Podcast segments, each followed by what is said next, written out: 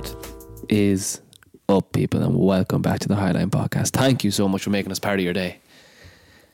And this is the weekend where the biggest fixture in English football takes place. Sunday 4:30, Anfield. It doesn't feel it. One side of the coin is not really bringing up its weight. Another horror show midweek in terms of pride for Manchester United, in terms of even, you know, I watched, sorry, I'm going to go straight into it because I watched that on Tuesday, crash out dead last of their group. And I watched what I watched at St. James's Park on Wednesday. Again, Newcastle dead last in the group out of Europe. And I come on here and I go to everyone I speak to and I, with my chest, I say English Premier League, by a mile, the best, highest quality league in the world. There's no one comes close. I almost laugh, dismiss other leagues. And I took a look at Manchester United, I took a look at Newcastle. Newcastle not as much. Look at they're still growing. They only got taken over there 2 years ago. But I look at Manchester United, and not just this season, but throughout the years, their record in Europe. And they have done nothing. Nothing in the past decade. No team in Europe would fear Man United in the Champions League. Why would you? It's a horror show. I think the best is quarterfinal, and that was the year that Manchester United barely got past PSG with Ollie's manager bounce, and they got pounded by Barcelona then. I mean, you just wouldn't. And the showing they showed in the Champions League, I believe the most goals conceded in a group stage from an English team in the history of the competition. I mean, I don't know. It's quite embarrassing for not just Manchester United, but for the actual Premier League. The showing that United in particular have put in to the Champions League, not, like I said, not just this year, but in years gone by, they're almost taking up a spot for someone who might compete better. But I think it's this way because this is the cycle of Man United. They can be good 1 year and maybe bad for 2 years, and it's in that 1 year that they're in the competition. They're coming off their good year because that's obviously the year that they qualified. So I think last year we could have United could have maybe produced something in the Champions League, but again this year they've just gone 5 steps back again, and it's so embarrassing for the league. It's a horror show. And what do you think? I drive home the points. Every point that you've made there is spot on, valid. But I think on a technical level, the consequences of United and Newcastle crashing out of the Champions League, rock bottom, is that 5th place in the league going through, the 5 teams going through to the Champions League this season looks in jeopardy now. Yeah. Because it's all based on the league's performance. So you're saying because Man United and Newcastle haven't gone further in the competition, it'll reduce the actual the league's chance. That's in jeopardy now, that whole, the top 5 in the Premier League going through. Because they don't deserve it. It's not only that, it's they have a ranking grading system. Yeah. And the other leagues are outperforming the Premier League at the minute. But in terms of Manchester United Football Club, you said that no team in Europe fears them. No team in England even fears them. I mean, if the FA Cup draw came out, they're playing Wigan, I think, away. Wigan will be like, you know, Wigan will probably be up for it because they think, I think anyone can get at that team. Yeah. And I don't know what the future has in store for Erik ten Hag, but I'm actually going to play devil's advocate. But the future for Manchester United Football Club is what the focus should be on. It shouldn't be on Erik ten Hag, in my opinion. Yes, he's made mistakes. I don't think I'll be the first person to say that Erik ten Hag is not devoid or exempt from criticism. He's made mistakes. He's made calls that have put his career essentially in jeopardy. I mean, playing Scott McTominay week in, week out, when you have one of the most technically gifted midfielders I think I have seen at his age. At this rate, fucking play him. Play Kobbie Mainoo. Can I come back to you on that, right? Because I'm going to play a bit of devil's advocate here, right? And this is stemming from, because today I was doing some research and I looked up Sky Bet's odds for the next manager to be sacked in the Premier League. Now, Steve Cooper is the favourite to be sacked next. And you look, in my mind, he's one foot out the door. The news broke that if he lost to Wolves the last day, he was gone. So he's done. So Steve Cooper's walking a tightrope. That's the level. That's the level Steve Cooper's at, and I mean, right, almost on par with Steve Cooper is Erik ten Hag to be sacked.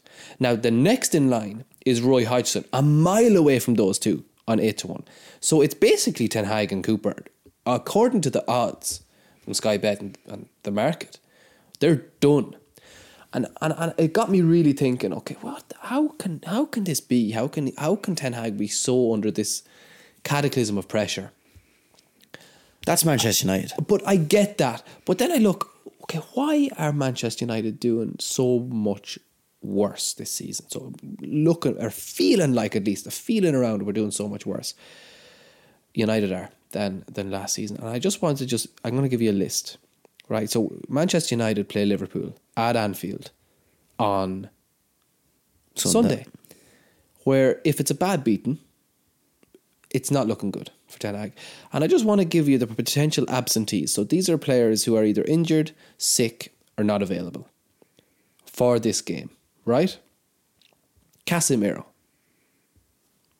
Christian Eriksen, Terrell Malacia, Lisandro Martinez, Bruno Fernandes, suspended, Mason Mount, Victor Lindelof, Jadon Sancho, Amad Diallo, Harry Maguire, Luke Shaw, Anthony Martial, and Marcus Rashford.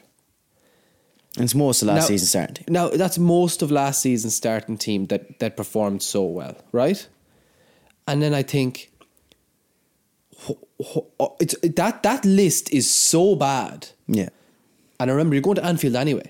That list is so bad that Sunday should nearly be excused. For any other club in any other fixture, with a list like that, going to Anfield, you're excused. You're absolutely excused. All you're looking for is a team to go out there and try. The result is not even important, honestly, to any other club.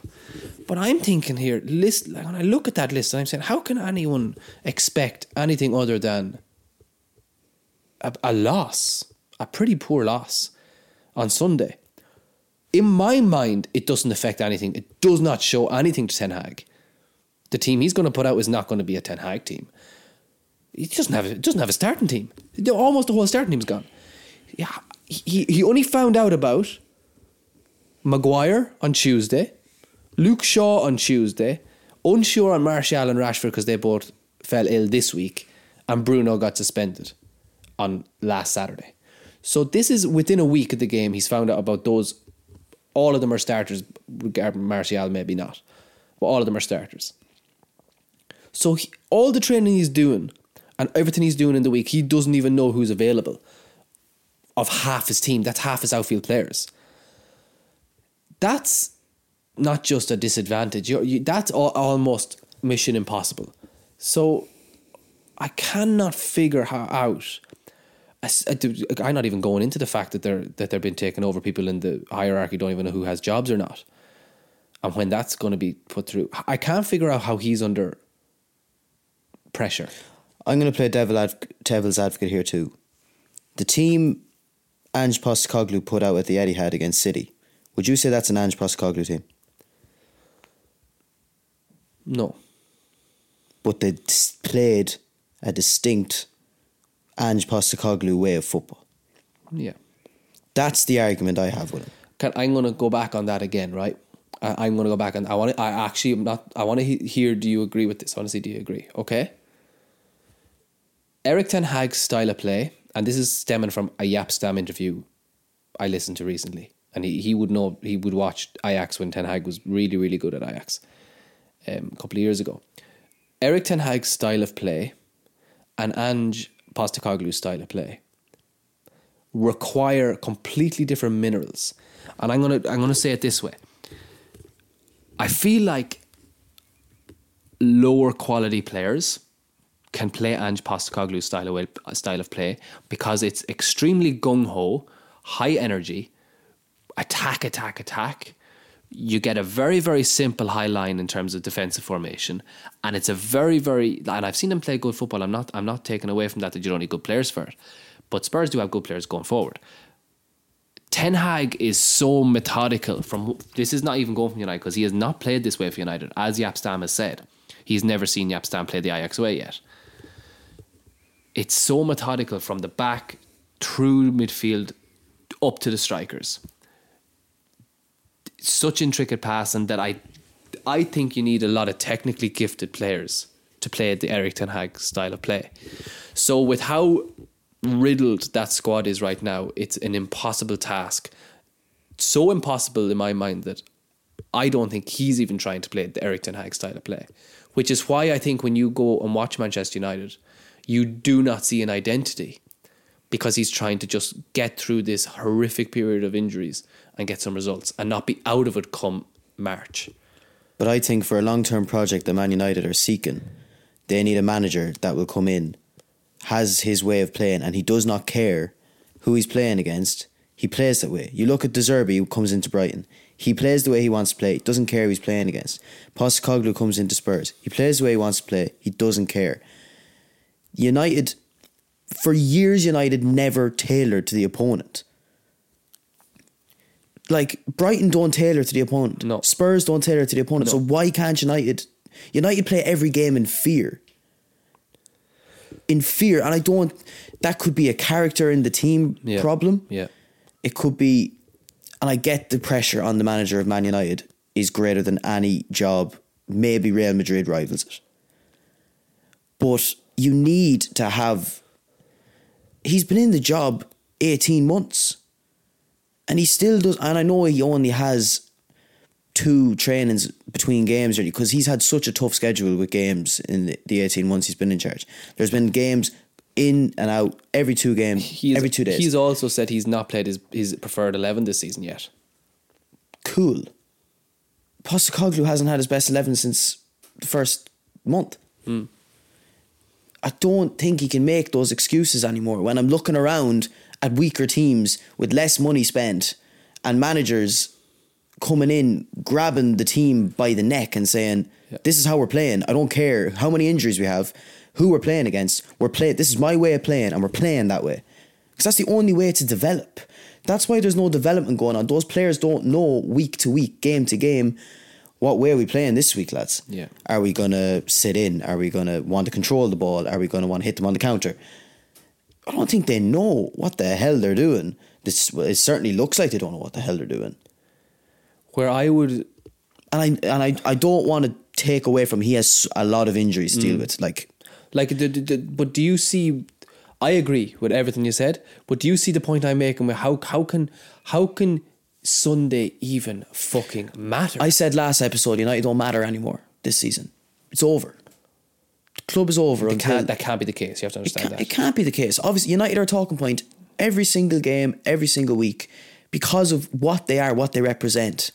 And they haven't represented the club with dignity in the last decade, as you said. So... United are the most followed club in the world. They're the most scrutinised club in the world. They attract clicks. They attract attention. The media is going to be on your case. That's what you get when you join. You sign up for that. You've got to know that's what you're getting yourself into. So, Ten Hag, I have sympathy for him. I really do. He's doing jobs that he shouldn't be doing. He has endless injuries with no end in sight. And this is another side note, that there are reports coming out that he's training them too hard and he's running them too hard. And more reports that they're going through their medical department and getting them rid as well. Yeah. So the club, it's a mess right now. I don't know what more can be said about the club. I think you have to, I think you can only judge them now when the new regime is in place and what they do. That's the next, that's where you have to start. That's the fresh. Next point of interest is what Jim Ratcliffe is going to do when he goes in there. What people is he going to appoint? What decisions are those people going to make? Because they're going to sit, they've no doubt they have a big plan here. They need a big plan. Well, they have to. And they're going to sit Ten Hag down. They're going to outline this plan to him. And Ten Hag could say, I don't agree with this plan. I don't think this is going to work. I want to keep doing things. I want to do it a different way. Like Ten Hag and Ratcliffe mightn't see eye to eye. Ten Hag didn't see eye to eye with Rangnick. The plan was Rangnick was to come in and oversee all the recruitment and the sporting department and get them back. And Ten Hag didn't like him, didn't see eye to eye with him. You don't know that for a fact. It could be that from what I've read, Rangnick wanted an overhaul, and the powers that be at Man United, who give the yes, no, maybe, didn't want an overhaul. I get that too. So I would actually more suggest... But when Ten Hag walked into that club, he had all the control in the world. He was the man. They were giving him everything. Mm. If Ten Hag turned around and said, I want Rangnick, I'm sure they would have kept him. Yeah, true. So, but Ratcliffe has to come in and he has to overhaul that sporting department. They need to take the responsibility of recruitment off Ten Hag's hands. Let him coach. I'm not in favour of sacking him. I think Ratcliffe has to come in, the new department has to come in, and Ten Hag, from last season alone, of limited resources, and the signs were there, you can't say they weren't. Mm-hmm. Give him until the end of the season at least, because he now only has one game a week, so he now has time. Yes, yeah. So the way I see it now is, if that team don't have a distinct way of playing and you don't look at them, if you don't look at them and know what you're going to get from them by the end of this season, then I'm saying no excuse, because now they have 5 sessions a week to literally hone in on the style of play, how they're going to play, and develop a play. The one aspect of Ten Hag that he cannot hide from is his signings. No, and that's another thing. They are. I read the list. They're bad. I read the list. Going from not just his permanent signings such as Anthony, even the likes of going for Mount. When it comes to Man United, I take the price tag out of the equation. You because have to. With you United, to. It's inflated. It's inflated hugely. So it doesn't matter. The price doesn't matter anymore. But it's the players look at the themselves. Players. And it's the profiles. But Jamie, fucking go back to some of his loans. Go back to Veghurst. Go back to Sabitzer. Go back to these type of loan players that are just, even Reguilon right now, they're just messy, not even fitting what the Ajax style he played. Just so poor. That's where he cannot hide. That's where when Ratcliffe does come in, the supporting department has got to be on ball, and they have got to have the power. They've got to have the power. Yeah. Remember, we can't, remember United cannot do any activity this January because of the spend that has been wasted on players such as Anthony Mount, and you could even argue Onana right now, in the past few windows. I looked out at the game on Tuesday, and what did you think of Tuesday? I thought to myself, Højlund is getting bullied, and I have sympathy for Højlund. He shouldn't be starting every week. And I was looking at Mason Mount not even in the squad, injured for the third time this season. That is a total of 130 million. And I looked at the 105 million Harry Kane on the pitch for Bayern. Mm. And I said, why was that money just not put at Harry Kane? He was ready-made Man United striker. Mm. He is a Man United striker. A decade ago, he'd be at United. Yeah. Oh, no doubt about it. Van Persie signing. It's the same thing. That's where it all gets. And if United had anything about them, they would have wiped that Bayern side away, because they were walking around Old Trafford. I was looking Bayern at didn't I couldn't believe it. Shit. I couldn't believe it. Bayern were walking around the pitch, and they weren't even struggling with defending United. No, they were just they were just passing the ball around. United had a couple of bright moments at the start where, like, oh, they look up for it at least. Bayern, all they had to do was take a bit of zip out of the game, slow it down. Kane dropped into the pockets, dictated the play. He was even getting back and defending. And I was looking at Højlund getting bullied by Upamecano, who I have seen spun at World Cups. And who's the other guy? Kim Min-jae, who has not lit the league alight since he's joined them. No. So I watched the game and I was very much of the opinion again of this doesn't matter sort of thing. I just, if I was a United fan looking at that, and the Old Trafford crowd reflected this, it was so uninspiring. That was the word I had for it. If I was to sum the whole United performance up, uninspiring. Showed nothing. Even if there was a couple of hard tackles and a couple of bursts down the channel, did they ever look like doing anything? They're so bad going forward. They're so bad defending. They're so bad at everything. From top to bottom. Dreadful. I have to address this as well. And in terms of the game this weekend... Oh, I'll come to there, but I have to, before we go to there, I have to address... I mean, obviously with Ten Hag and under so much pressure, if he does go, I think it is quite clear from reports who will be the manager. I don't know about that now. It's well, that's all I can speak of is what the day I'm speaking on today. And I think it makes sense. I think I understand where the links come from. We're talking about Graham Potter here, by the way. Nice. They held talks with him before. They went for Nice, and Ratcliffe obviously owns Nice. Ratcliffe likes him. Ratcliffe knows him. I don't think he would appoint him. The only reason he would appoint him is because if they sack Ten Hag, that's another 16 million in compensation they have to pay to a manager. Financial fair play comes into play again, and they won't have money to go and buy another manager out of a contract, so they'd have to go for a manager who's out of the job. And the only manager that's out of the job that would appeal to them, I imagine, is Graham Potter or Julian Lopetegui. And I think from what I've heard, Ratcliffe is going for a British core at the club. So that's where Graham Potter makes sense. But I don't think... But again, I go back to the issues at Chelsea. And Graham Potter hasn't the personality for a big club. There's no evidence. But I don't want to judge. No evidence. I don't want to judge a manager off Chelsea either. But Pochettino's not a bad manager.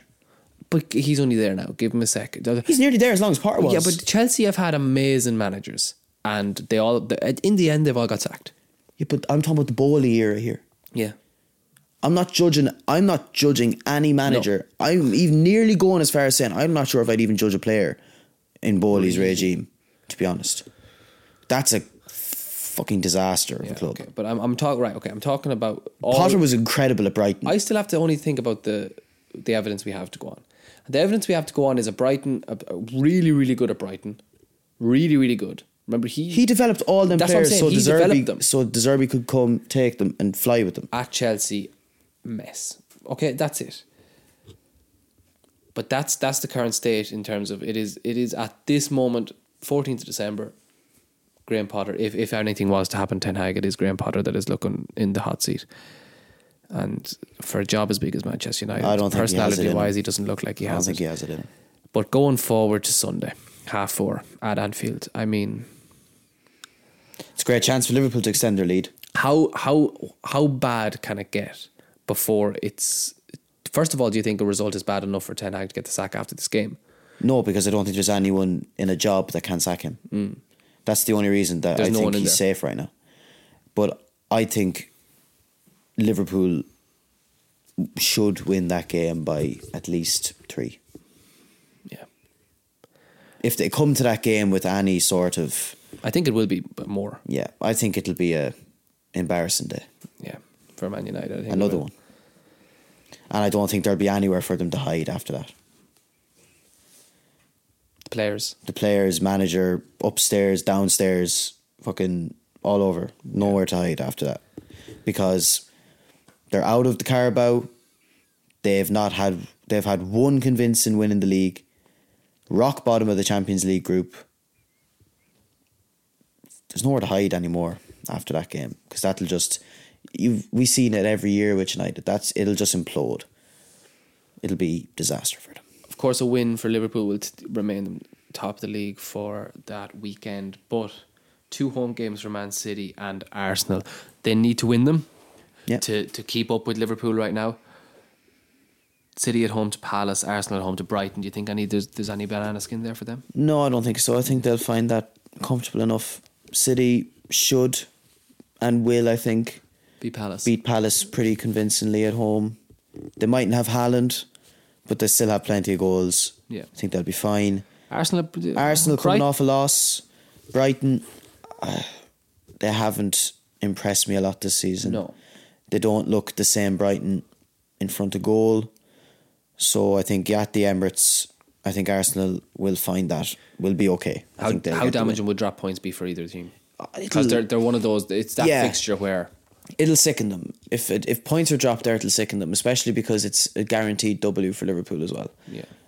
So they need to keep on Liverpool's tails, because you don't want to give that Liverpool side breathing space. No, absolutely not. Because they feel like the kind of team that with a bit of breathing space, they'll just keep going. Villa with fantastic record at the minute. They're facing a tricky enough away game.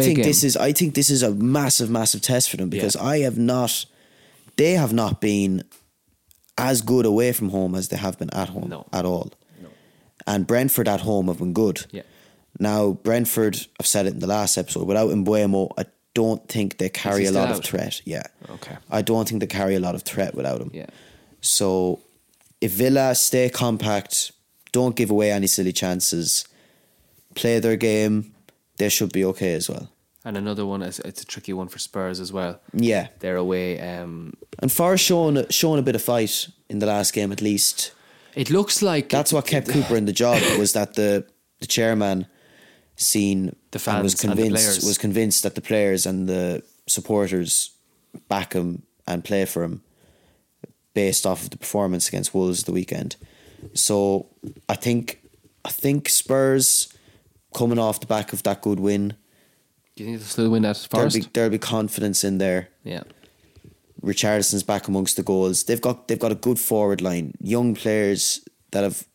Richarlison's back in the goals. Son leads by example. Johnson going back to his old club.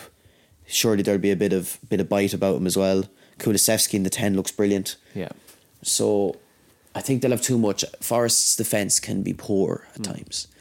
So I think if they move the ball fast like they're capable of doing and keep being inventive and creative around the box, I think they'll have too much for Forrest, and I don't think Forrest have a lot going forward without Awani as well.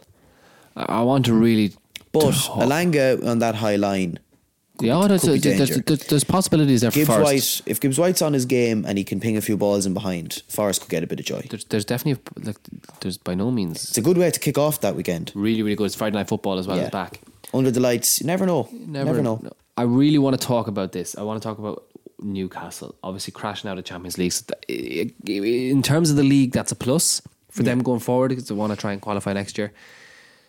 What is their ceiling? Like, what is Newcastle? How obviously they have a few injuries, but they will be coming back. How good can they get to this season? Before I talk about Newcastle's ceiling and their capabilities, I just want to pose a question to you. I think Eddie Howe has done a phenomenal job at that club. They're well ahead of where they envisaged themselves to be. They've recruited smartly. He has a way of playing. All the players buy into it. But do you think that Eddie Howe can only take them so far? Do you think Eddie Howe is the guy that will take that whole club? Because they obviously have a vision for Newcastle to be fighting for titles every season and constantly in the Champions League and going far in the Champions League. Of course they want that with the money they'll be spending. But do you think that Eddie Howe is just laying the foundations for someone else to come and drive them forward? And if so, who do you think would be a good fit for that Newcastle team? No, without a doubt. Look, Eddie Howe is not going to win Newcastle the Premier League. He's not going to win them much. he's doing an amazing job at what he's doing right now, which is taking them from the Mike Ashley era of down in the dumps, not working for each other, septic organisation, to they needed someone like Eddie Howe because they had basically, you know, it was a state owned, they were state bought, which is quite a cold feeling.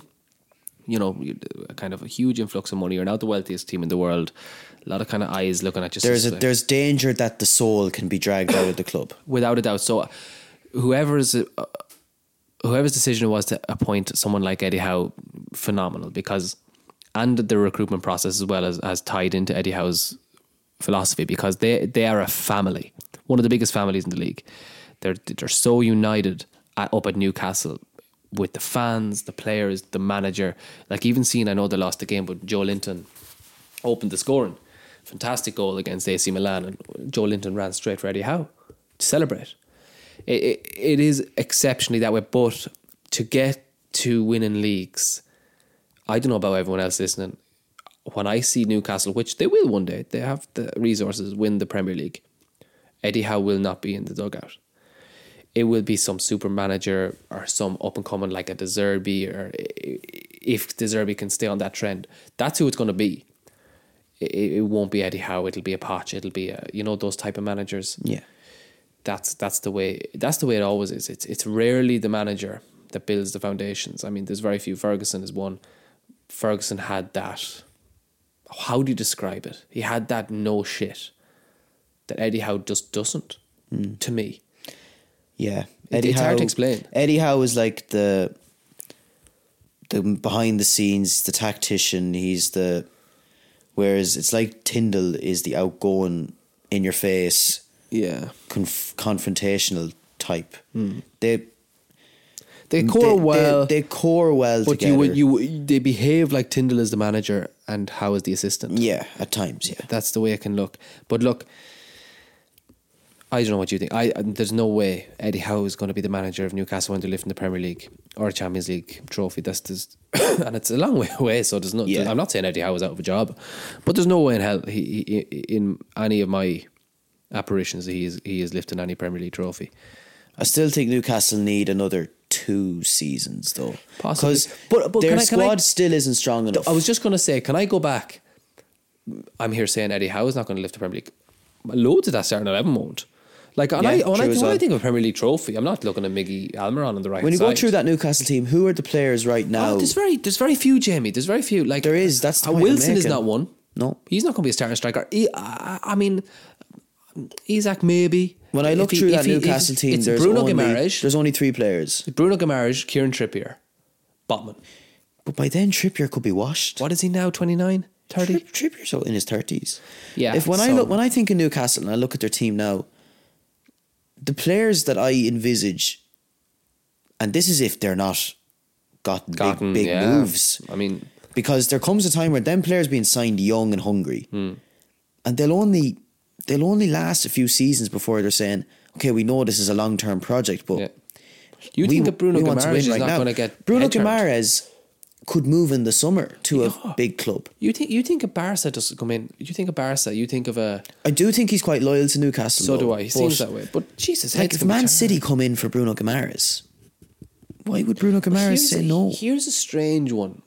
But before you move on, I just want to say the 3 players I think right now are at that level that Newcastle are looking to go to. Yeah, it's Sven Botman. Yeah. Bruno Guimarães and Alexander Isak. Yeah, they're the only 3 players. A good thing about that, those 3 players, though, it is a spine. That's the one thing. It is a spine, and maybe Anthony Gordon actually. He could be, but he could even be a squad player by then. No, completely. But Joelinton, I still think could be there as a squad player. I think it's really good. I really like Joelinton. I mean, as a squad player, but still playing a significant part. I don't think Joelinton is going to be playing a significant part in a title-winning team. Yeah, probably not. But that's what I was going to. I mean, just because I'm saying Eddie Howe isn't, so is that lot on Newcastle squad. But it'll be very hard to keep, because it is Newcastle and they are a long-term project. It'll be very hard to keep them if a big super club comes in, no matter what, because everyone can pay you money. All those big clubs have the capacity to pay a lot of money. So I think it's difficult. But here's kind of an unpopular opinion. And I think it's starting to shift. That Man City as a club is not like is not now this safe haven anymore of where players really want to go to win. And Calvin Phillips is a great example of that. It's not always grass isn't always greener. I think Declan Rice transfer shows exactly that. A player like Declan Rice who can have such an impact on so many clubs. If I was them, I'm not, but if I was them, I would definitely go to an Arsenal, a Liverpool, these sort of clubs, because there's more reward. There's more reward. Much more reward, right? I'm going to give a few reasons. Yeah. The impact, the praise, everything that Declan Rice is getting. And he's playing the exact same way he played at West Ham. He's playing it, he's within himself. He is Declan Rice still. Yeah. Whereas you go to Man City, you are a cog in that wheel of Pep. You are in a Pep wheel. I seen during the week a compilation of Jack Grealish at Aston Villa. At Aston Villa and Jack Grealish at Man City. Oh my God. Hideous. I loved Jack Grealish. I used to sit down on my couch every weekend and I'd watch Aston Villa because Jack Grealish was playing. He was phenomenal. He was my favourite player in the league. I loved watching him. He was... Aston Villa were essentially a one-man attack. It was just Jack Grealish getting the ball and driving them forward, but getting big goals, big assists, winning fouls. That's what I mean. A player like Bruno Guimarães. Whereas you watch Grealish now, and he's boring. He's not the Grealish he was at Villa. He's so computerized. He's so within him. He's so within himself. He's not expressing himself. It's like he's afraid to express himself. He's so focused on playing that machine that Man City are and afraid to make a mistake. But the other thing is City have done everything. Yeah. City have done everything. So you go there, you're not doing anything more if you even do that. And that has to drop off too. Another thing, Pep is not hanging around forever. No. He's not. I'd give Pep another two seasons max. Without a doubt. He does two more seasons. He will not be there in 2025 season. He won't be. No. Pep will not be there. It's already the longest he's ever been at a club. So he'll go and conquer another European league.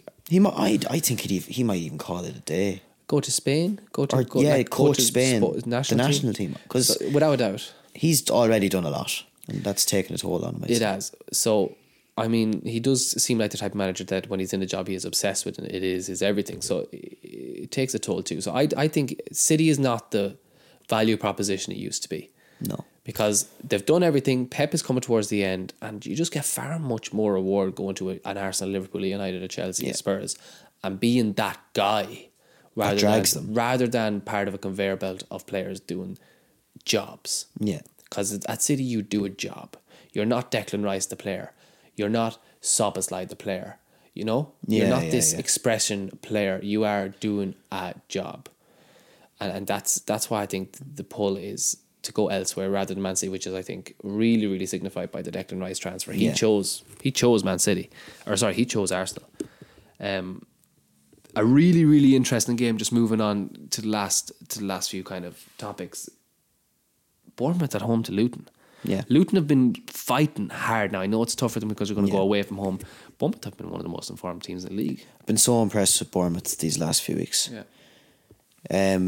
They really bought into Iriola's style, and credit to Iriola again, another manager that has his way of playing, stuck by it. He had some damaging results at the start of the season, and he didn't back down. He believed in the way he was playing. He knew it'd click eventually, and now it's clicking, and the players are reaping the rewards because they're playing really well. Playing really well, and like, you just, it's epitomised by their performance at Old Trafford. They were everything United weren't. They were. They sat in when they had to, but when do you know what they were? They pounced. They were street smart. Yeah, they were street smart. They were clever. Like, I'm not going back to Man United. I'm sick of them. But they were dumb. They're dumb in every game they play.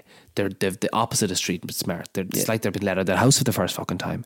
They are stupid. They're like letting a dog loose in the garden. They are stupid. I've even watched United at parts this season when they're winning by one goal. The last team is pushing on them the last 5 minutes, and Bruno's going for hero ball, Hail Marys, quarterback throws. And you just think, he's the guy's captain, I'm not going to hate on anyone. You are stupid. So United are just stupid. So, but Bournemouth were clever. That's all they had to be. They nicked their goal because they knew United would sleep at the start of the game. They sat in and they pounced at the end. when they knew they'd be open, because United were going for it. Simple. Game is simple. I'm gonna go back to United. I can't. I don't have the head for it. No, Bournemouth are really good now at the minute. We'll keep it on Bournemouth. I'm gonna move on to the picks. Interesting, because this week it's a tough. Do you know what? It's tough. I'm coming off a perfect record. Yeah, I was three for three last week, and it was definitely a tough week. I think you're gonna hit. Obviously, Jamie never knows what I pick. I'm gonna see what you think of these now. I'm gonna guess that you haven't chose Liverpool, because I'd imagine the odds of Liverpool beating United is not even worth your time. Liverpool's a waste time. I think we both think Liverpool are going to win that game. I think it'd be no. I think United are going to win. No. A couple of goals, anyways. United are used to scoring goals. Clean sheet, United. Hoyland's going to break that Premier League drought. United are keeping a clean sheet as well. Yeah. Jesus Christ! Yeah, well, I'm not bothering with Liverpool. I mean, that's a dead cert. I have no interest there. I'm going to start with backing Spurs to beat Nottingham Forest. Yeah, okay. and Steve Cooper, unfortunately, will get the sack after that game. This is going to be Steve Cooper's last game in charge. He's going to do the lap of the stadium after the game, and they lose, clapping the fans. Fans are going to clap him back. I can see it as clear as day. Spurs are going to win that game. It's going to be a catastrophe for Forest, and Cooper is going to have his last game in charge. Stamming. I called it with Sheffield, Heckingbottom. I said Burnley are going to go there. They're going to whoop Sheffield. They beat them 5-0. I said Heckingbottom was getting sacked on Monday, which he did. I think the same as Steve Cooper here. So that's what I'm going to go with there. Yeah. Number two. I'm going to keep my last pick to the end. Right. And it's this middle one. I'm kind of torn between two different games.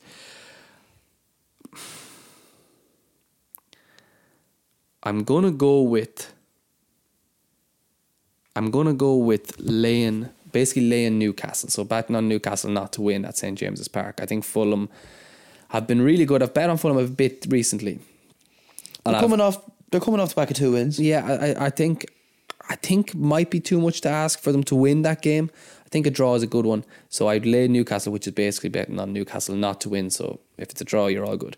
So I still think St. James's. You think they have enough? Yeah, but I think St. James's get them over the way. But Jamie, I thought the same midweek. I mean, I thought the AC Milan side is nothing special. Newcastle are knackered. I know, right? I'm going to talk. But there's a lot more riding on that game than this. Completely, exactly my point. They were absolutely. They couldn't have went better for Newcastle. They started out of the blocks. Newcastle were brilliant. Brilliant. Joelinton got the goal. They went 1-0 up. The crowd was bouncing. And they died a shite. And AC Milan picked them off. I really think they don't have the energy to go and compete properly at the minute. They need a rest. They really, really need a rest. So I'm going to go and lay in Newcastle here. And my last one. You have a smile on your face. I don't like when don't like when you're grinning at me. You're going to say Brighton are going to beat Arsenal. I'm saying Burnley. Oh my fucking god! I'm saying Burnley hosting Everton. I'm saying Burnley. At the form Everton are in. Three wins on the trot.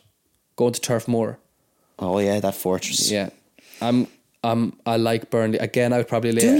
Do you like Burnley? I really like Burnley. I'm probably going to say lay Everton. So if it's a draw, is very. So you don't really believe in them? I don't really believe. I think they're going to get a point there, if not three. I like Burnley. I'd go with Burnley. I like the way they play. I really do. I would take the way Everton play football. Do you know what? The only question again I go with, and it's the point I made about Bournemouth and United, is Everton are more street smart than Burnley. Everton are better than Burnley. There's no Everton are more street smart than Burnley. Everton are better than Burnley. Everton are better than Burnley. Everton are not going to go. Last episode we just praised Sean Dyche to the hills, and now you think he's going to lose to company. Yeah, but Everton are not going 3-4 on the trot with wins in the Barclays. That's not going to happen. It doesn't happen. Sean Dyche 4 wins in the trot in the Barclays. The fucking Mars will crash into Earth before that happens. Burnley are not going to let that happen. I think Burnley going to be left with egg on your face there. No. They're risky picks, but I like them, and I'll let the public do what they want to do with that. They win a lot of money if they go with my picks this week, by the way, and they would have won 3 from 3 last week. I'm not sure if they'd win a lot this week. Now, to be honest, huge amount. I don't think so. I think last week was your peak. I think I'm going downhill now. I don't think you're going to reach the same heights this week. What we're going to do now, we're going to go through the rest of the games and see what we're thinking. Right, so I'm going to quick fire you. Bournemouth at home to Luton. Bournemouth win. You think, yeah, Bournemouth win? Yeah. I think Bournemouth are going to get it as well. I think they're great. Chelsea at home at Stamford Bridge, Sheffield United.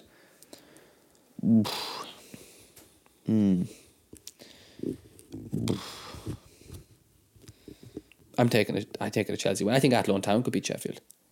They won the last game. They did win the last game, but they were at home. Chelsea are pretty bad. Chelsea matched the opposition. I'm going to say Chelsea nick. Now, I think at Stamford Bridge, Chelsea should win. Yeah, I'm going to say Chelsea nick this. So if they don't, I'll say Chelsea, but I'm telling you, I don't think that's going to be as straightforward as people think. City at home to Palace. City win. Newcastle at home to Fulham. I'm going to go with Newcastle. I have that as a draw. Burnley at home to Everton. Everton win. I have that as a Burnley win. I know you do. Arsenal at home to Brighton. I think Arsenal will have enough to win that game. I like a draw, but okay, I'm going to lean towards just Arsenal. Brentford at home to Aston Villa.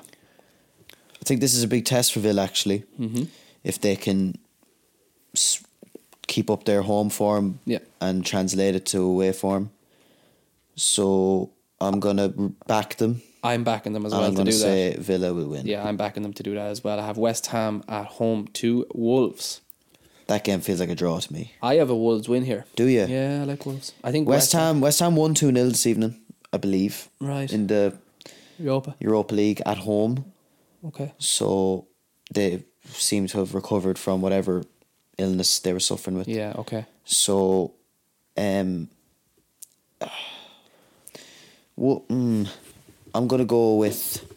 I'm not going to be boring with a draw. I'm going to say West Ham win. They're going to win. I think we both know where we stand on the main time shown.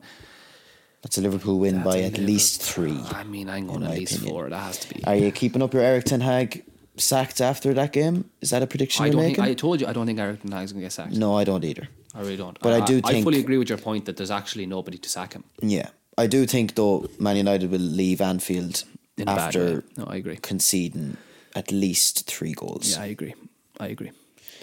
Of exciting weekend, all the same. No, it's a big one, and there's a lot of potential talking points. There's an awful lot. I think next Monday is going to be a big one. It's a big show. That's why definitely guys come back next Monday. But thanks very much for listening again today, these guys. But enjoy your weekend, guys. Thanks.